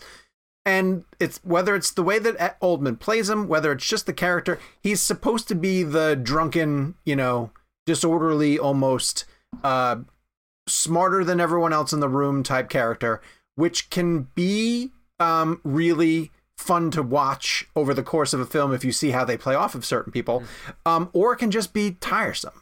Uh, and I think too often in Mank, the character of Mank just comes across as a little bit too tiresome. Um, And uh, listen, I, as we continue to go through the award season, I certainly will uh, try again, try again, but I shouldn't have to. It, it makes it feel like work. It makes it feel like Yeah. uh, you know uh, uh, a labor, and and Yeah. I don't. It, and, it and also breaks my you know, to say I, that. I know we're supposed to be judging movies for what they are and not what we wanted them to be. Sure, yeah. But in terms of what the movie is actually about, the last 15 minutes of the movie, without getting into spoilers, is what I wanted Mank to be about. Okay. There is a huge chunk of the film about, and I understand the influence that a particular uh, California gubernatorial race had on Citizen Kane. I was more interested in the battle between Mank and Orson Welles. I was really hoping that this would be more social network like in terms of the fight about who gets credit, you know, the the the agreed you know, the the agreement in terms of like who who was going to write it, who's going to, you know, um, and and honestly, I think that the what what ended up being Mank's inspiration, this this 1930s governor's race in California, I just don't think is all that interesting. Right. I think I think it yielded something interesting. Yeah. But I don't think the source of the inspiration is all that interesting. Yeah. I have to agree. Gabe, where are you at with it? I haven't seen Mike. No, I know, but just in terms of your interest levels and Oh, I'm very After that, are you interested in seeing? No, I have mean, we, have we ruined it for you? No, not at all. I I never expected it to be um not that. I guess in a way, like I kind of assumed with the Fincher of it all and the fact that it's about the making of Citizen Kane, which is like a is what it is. I'm still as excited as I ever was in that I was never um I was never like head over heels. This is my most you. It was your most anticipated movie of the year, It was. but but it was never my most. Oh, you said that. You said that at our meetup. Yeah, yeah. Yeah. Yeah, that's right. Yeah, it is. Yeah, Fin- one of the Fincher few- tackling that subject. Can you imagine that? yeah, one of the few on that list that uh, actually came out this year. Well, What were the Kevin's was other Tenet. Kevin's was Tenet. Tenet. Mine was that- I guess Dune. Wonder Woman is gonna work, and then it was it was Dune and um, I think Top Gun made the top five list. Oh, that's right. It did. Yes. Yeah, This year. Weird year. but yeah, no, no, I'm I'm very excited. Uh, but it's it's I'm excited because of David Fincher, and that's kind of the. Um, the first time you saw Roma, did you have to watch it on Netflix? Or did you get to go to a theater? I got to see it in the theater. Yeah, Are you able to see Mank in a theater, or I- are the theaters closed by you? Uh, I think some are open, um, but I haven't I don't, haven't really been going, Okay, gotcha. so I haven't even checked. I was just curious how it's going to play. But I'll watch it home. I can't wait to hear your thoughts. Um, just Yeah, like I can't wait to hear Jake's thoughts on The Prom, which is also coming to Netflix. Our last movie of the week. Jake, you texted us at the beginning and you said this is going to make my top ten. I don't think I said that. no. but I did text you at the beginning and say, okay, I'm kind of into this, and I was. Like, it's it's starts off with this really big splashy number. It's honestly very well directed. It's well photographed. It's very colorful. It's, Is you know, Ryan Murphy? Is that who it is? Yeah, Ryan Murphy. Yeah. Um, you know, the, the cool thing about musicals is that you can kind of cut them like music videos. You know, you can cut to the beat of the music without it standing out too much. Um, it's long, dude. It's like two plus hours, um, which I think is heavy for a, to me. That's heavy for a musical, um, especially because I didn't like the music. I don't think the music is good. Um, the, the none of the songs were catchy to me. Like like whenever I'm watching a musical, a good one, every three or four songs, I should think in my head, oh, I need to remember the title of that because I want to download it later. There was there was nothing in prom where I was like, oh, that's a song I would like to download because I've got I've got musical and Broadway on my on my phone that I Yeah. I, I, I like show tunes. Um, I But that you know, cast. I mean, it's a stacked cast, uh, you know, but and you know, and and they give it their all, like Yeah. because I I, I was kind of curious. I was like, how's Nicole Kidman gonna handle like like you know because she's she's a pretty like you know self-contained you know especially coming off the undoing in which she's very internalized you know it's a completely different person um watching i- in this you know they sell it uh, i just it just didn't work for you know it didn't work for me everyone has the best of intentions a lot of the plot points just seem kind of dated okay. um, and and oversimplified.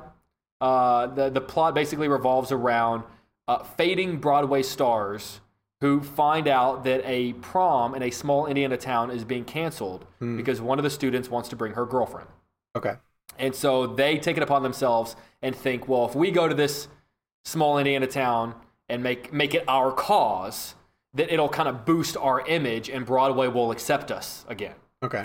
Um, Okay. all, all of all of the characters just seem like oversimplifications of of that idea, Okay. um, and it doesn't dive much deeper. Other, you know, the the uh, you know uh, the, the, the the PTA mother played by Kerry Washington who doesn't want um, a someone who is homosexual to go to the school prom. You know, it's very kind of the cliche, you know, like Karen esque type of character. yeah, yeah, Uh, yeah. you know, it's just, it's just it's nothing beyond sort of that surface level of what you expect those characters to be. Um, we started The Undoing last night. We watched the, so we watched the first episode, um, Yeah. and it's great. It's off to a really Yeah. good start. Not to not to detract from the prom. I'm really Yeah. sorry, but you mentioned Nicole Kidman and you mentioned that show, so it's worth sticking with. It's it's Oh, honey, so well, it's only six episodes. It's only six. Okay. Um, the the the ending, and I mean this in, in, in the most intriguing way, splits people. I thought it was fantastic. I loved the ending. I loved the ending, and I have very specific reasons why, but I can't get into it. Okay. Um, I know a lot of people were very disappointed by the ending. So I can tell you that going to sleep last night after watching it, um, Michelle and I were already laying out like four theories. Mm-hmm. Yep. And then I was like, but it can't be that obvious. Like it's the first episode. Like there's no way that what we're guessing now is what it is. So I'm intrigued to sort of stick with it for that reason. All right, let's get to the blend game. Uh, we are playing hashtag Angela Bassett blend. Not only is she part of uh, Disney Pixar's Soul, which is coming out, but she is uh, a component in the Mission Impossible franchise. And if you have taken the time to look over her filmography, has been involved with some incredible incredible films. Um, I'm going to go first, and I wonder if it's going to be all of our answers, though. I cannot not pick Tina Turner. I mean, I have to pick What's Love Got to Do with It. that's all I've got to do. with it. Yeah. Uh, it's just, first, it's like one of those personalities where when you find out somebody's going to try to play that person, you just say, well, good luck to you, because you're not going to be able to do it, kind of thing. Um, Michelle Williams taking on. Uh, um, who's the blonde? The blonde actress from. Uh, I'm saying Mae West, but it's not Mae West. Um, from uh, uh, Marilyn Monroe. Thank you very much, Michelle. Wi- Okay. Michelle Williams playing Marilyn Monroe. Uh, you know, anytime anyone tries to play Elvis convincingly. Uh, when you hear someone's going to take on Tina Turner in the Icon Tina Turner story, you're just like, all right, good luck. You know, have a good time.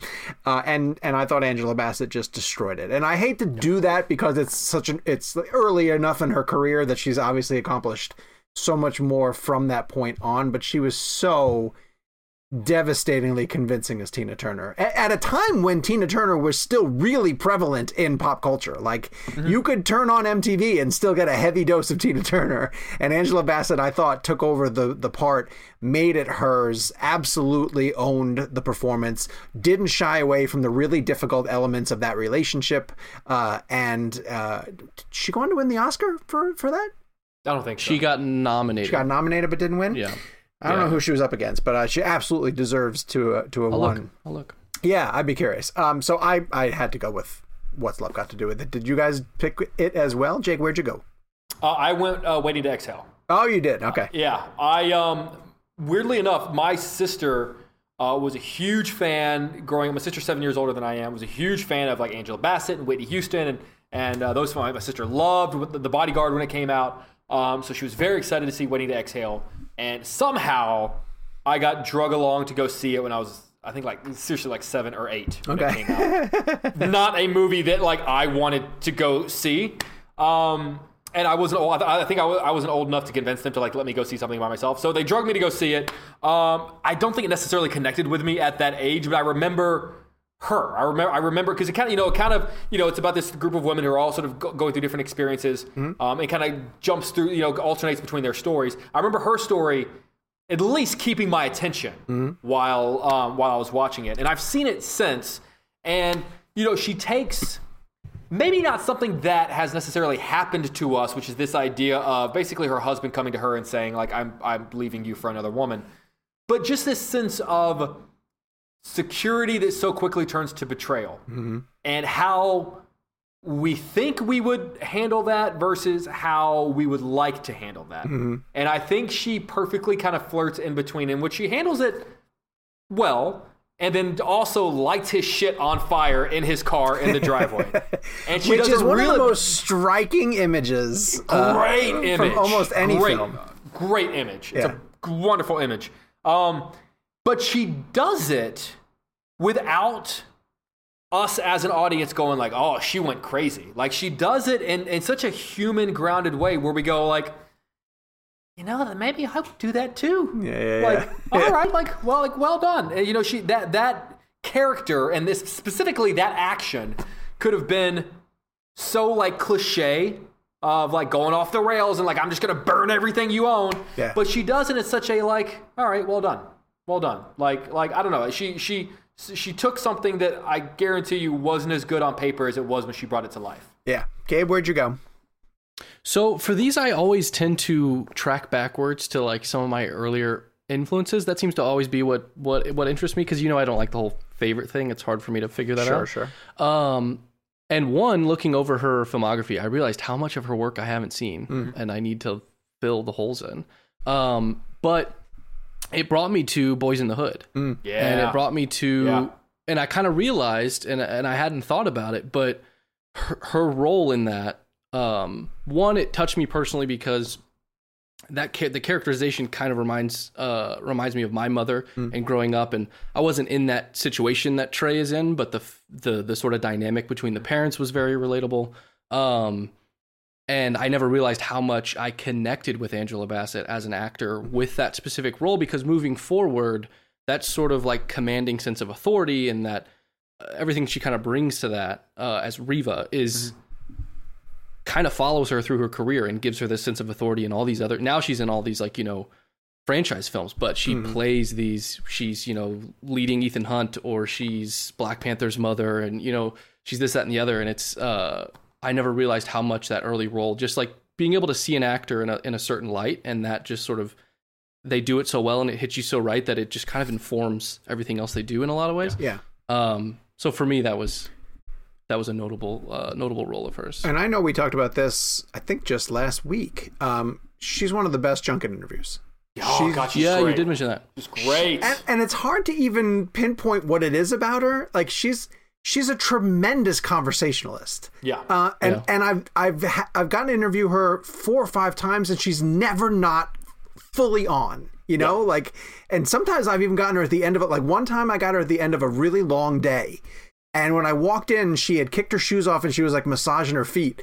And she was like, "I'm so sorry, but it's just it's." And I said, "Please make yourself as comfortable as possible." And she literally did the interview like with her shoes off and just laid back. But it was one of the best. Like we just went right into the conversation, and she never dropped the ball. And just we, she's she's phenomenal. So I, I love anytime we get a chance to spend time with her.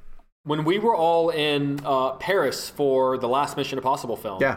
Um, which is just a wild way to start a conversation. Yeah. um, so the last time I yeah, the was in last time we were in Paris. Um, me and Tom Cruise were before I met with Tom. yeah, before I met with with uh, TC. Um, I, I I don't know if you remember, Sean. I ended up coming in a day late because Yeah. I, my flight into, uh, out of Chicago got messed up, so my entire schedule got shifted.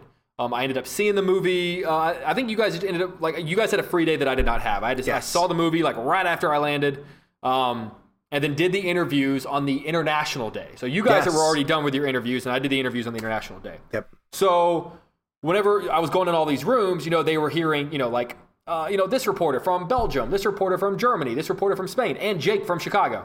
Uh, and so I think like maybe they had told the, told at least some of them, um, oh, like we're, we got fit in this kid from Chicago.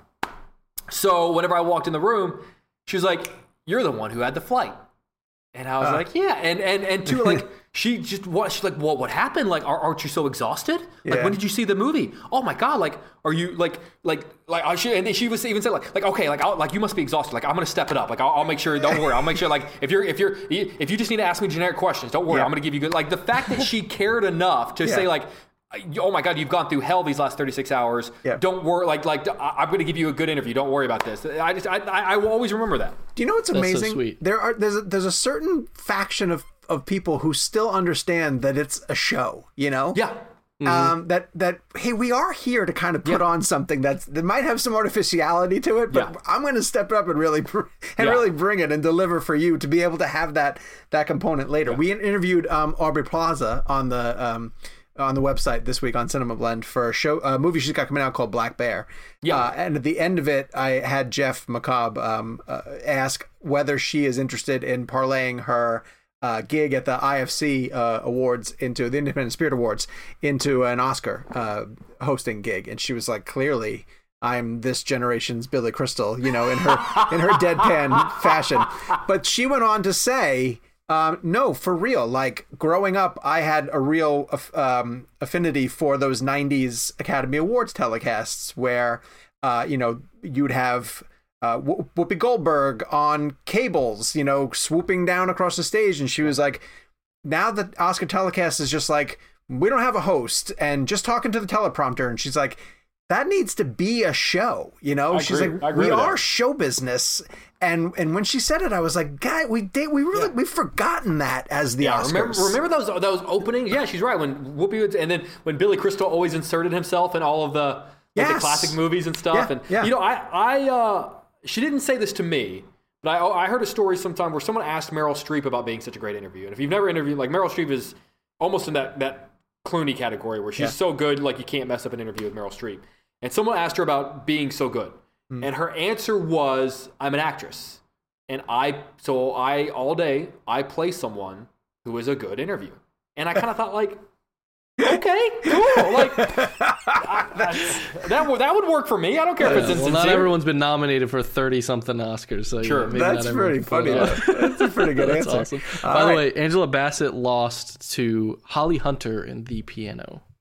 That's such an All right. Oscar movie. I haven't seen The Piano. Eh, fair enough. Oscar. No, she, she's she's phenomenal in it though. She is really good. Okay, uh, Michelle Garrist, Billy Rose, uh, Nick Alexander. They all went with uh, "What's Love Got to Do with It." Rachel KH said, "Waiting to exhale." Uh, we want to thank everybody who participated in this week's blend game. For next week, we're going to be playing. What's that game? Did you? I was going to say, I don't know if hashtag if it happens right now. Let's throw it to Kevin's pick because he hasn't sent it to me yet. So hashtag if it happens. Good idea. Hey Kev, who'd you pick for Angela Bassett? Hey fellas, uh, yeah, I'm on vacation this week. I wanted to say uh, thank you for Gabe for filling in, uh, but I don't even consider Gabe filling in uh, an, an abnormal uh, element. Gabe is a, is the fourth person on our show, so Gabe was just filling that third chair. Uh, but the show has always been four people for me. So, but thank you for Gabe for uh, for being uh, for filling in for my part of it uh, this week. But uh, yeah, I wanted to uh, contribute to Angela Bassett blend and.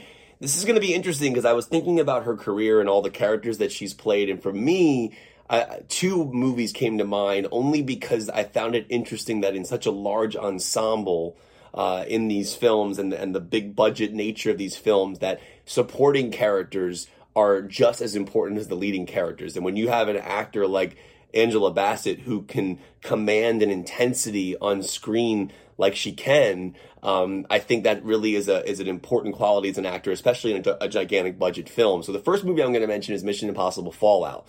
Um, and I specifically remember seeing that scene for the first time where her character is talking to Alec Baldwin.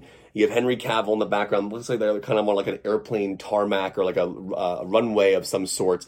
And she says this line about that's the job, the way she explains what the job is, what they're doing. And I just remember that line being such an intense line because it really stuck out for me. When I look back at the film, I remember interviewing Angela Bassett on the red carpet for that movie, and that was the scene that I brought up to her because I was I was just so incredibly uh, blown away by the impact that scene had on me, considering the nature of how large the production of Mission Impossible Fallout really is. Her character had such an authority to her that it really became in my opinion, just as important as the leading characters in the film. Her presence was in the film no matter what. And I thought she was incredibly, incredibly well done um, in regards to, from a performance standpoint, in that scene, but in general, from that character. So I found that to be such an incredible performance. I know it's relatively new, it's not a leading performance, but it stuck out to me. The second one's Black Panther. And again, gigantic budget, gigantic uh, Marvel film where you have multiple actors, tons of huge stars.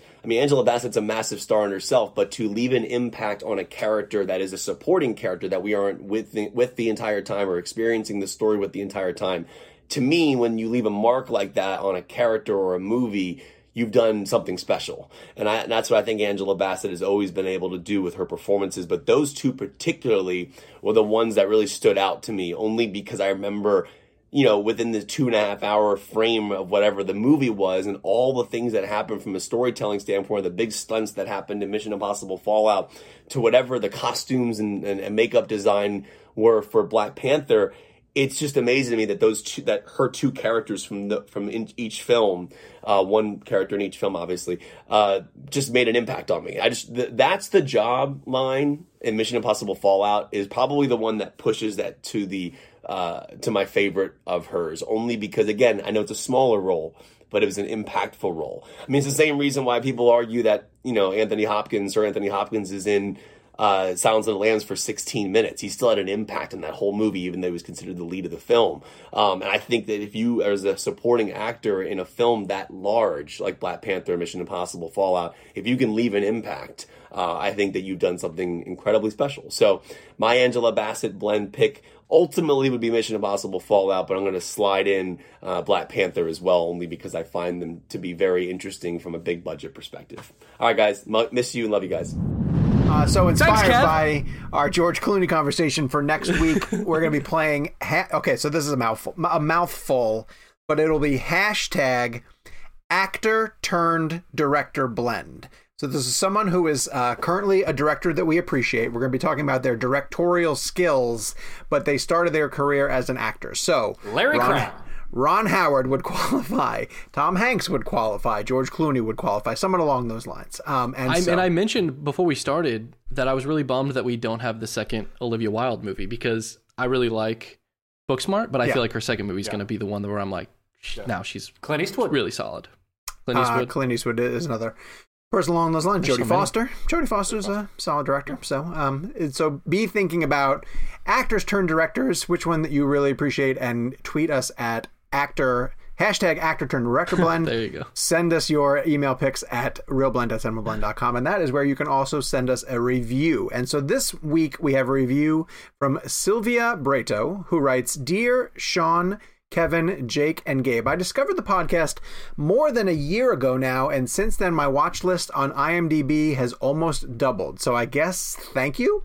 I'm a loyal listener but a first time reviewer. I live in a small town in Italy, and I don't go to the movie theater very often. That's because This is this is George Clooney. If I near Lake Como.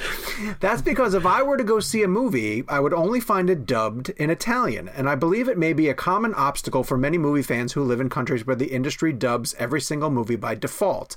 After so many years watching movies in their original language, when you catch a dubbed one, it is very strange. It feels like you are watching Sir Anthony Hopkins star in a very bad soap opera with a hint of a cartoon. Yes, we grew up with Disney cartoons where the mouths did not once move like the words that they were saying. I have nothing but respect for the actors who dub other great actors, but I always remember an interview I saw years ago by an Italian TV reporter to Sir Ian McKellen when the first Lord of the Rings came out. After answering a question so eloquently, explaining the process he went through to find Gandalf's voice. Does he have a strong voice, a low voice, etc.? The reporter asked, Well, and so what do you think of our Italian actor who dubs you in the movie? He was so shocked he almost fell off the chair, and I wanted to hit the reporter on the screen with a shoe. So I wanted to thank you all, Sean, Kevin, Jake, and Gabe, for sharing with us your passion for movies and of making and the making of movies. Kevin, I promise next time I'll be abroad and near an IMAX theater, I will go and see whatever they are showing. I love listening to your stories, your opinions, and your friendly banter, even if I'm always just a tiny little bit jealous. Well, us name dropping George Clooney on this week's episode multiple times. It doesn't help that we're didn't that. assholes. Oh, he might know George. He's in he's in Italy. Right. Maybe they're neighbors for all we know. Yeah. Uh, you have a few Italian fans, at least all the friends I told about the podcast, with my best wishes to you all and a soft scratch behind the ears to Daenerys. That is Aw, hey. that is a Fantastic. fantastic review. Thank you, sir. that's that's We one of the best ones we've had in a long time. really Yeah, great appreciate story. We don't uh, always get great stories like that. It's yeah. a fantastic story. That is a really good one. Um, so please send those reviews all the way over, and your and your uh, anecdotes. We love anecdotes. Uh, so for our next week's uh, our next premium episode, which we're going to record right after this, as we mentioned, the status of the movie star. Uh, do they still exist? Which ones are we still investing in? What has happened to them? Can they ever come back? These are some of the topics that I assume we're going to cover in the premium episode. And until then, you can follow us on social media uh, at Jake's Takes, at Kevin McCarthy TV, and at Sean underscore O'Connell. Follow the show at ReelBlend, where we post our weekly polls. And we'll be back next week with a brand new episode. Until then, Leatherheads. yeah, that works. That's fine. George, please come on the show. As humans, we're naturally driven by the search for better. But when it comes to hiring, the best way to search for a candidate isn't to search at all. Don't search, match with Indeed. When I was looking to hire someone, it was so slow and overwhelming. I wish I had used Indeed. If you need to hire, you need Indeed. Indeed is your matching and hiring platform with over 350 million global monthly visitors, according to Indeed data, and a matching engine that helps you find quality candidates fast. Ditch the busy work. Use Indeed for scheduling, screening, and messaging so you can connect with candidates faster. And Indeed doesn't just help you hire faster. 93% of employers agree Indeed delivers the highest quality matches compared to other job sites, according to a recent Indeed survey. And listeners of this show will get a $75 sponsored job credit to get your jobs more visibility at Indeed.com slash podcast. That's Indeed.com slash podcast. Terms and conditions apply. Everybody in your crew identifies as either Big Mac Burger, McNuggets, or McCrispy Sandwich. But you're the filet fish Sandwich all day. That crispy fish, that savory tartar sauce, that melty cheese, that pillowy bun. Yeah, you get it. Every time. And if you love the filet of fish, right now you can catch two of the classics you love for just $6. Limited time only. Price and participation may vary. Cannot be combined with any other offer. Single item at regular price. Ba-da-ba-ba-ba.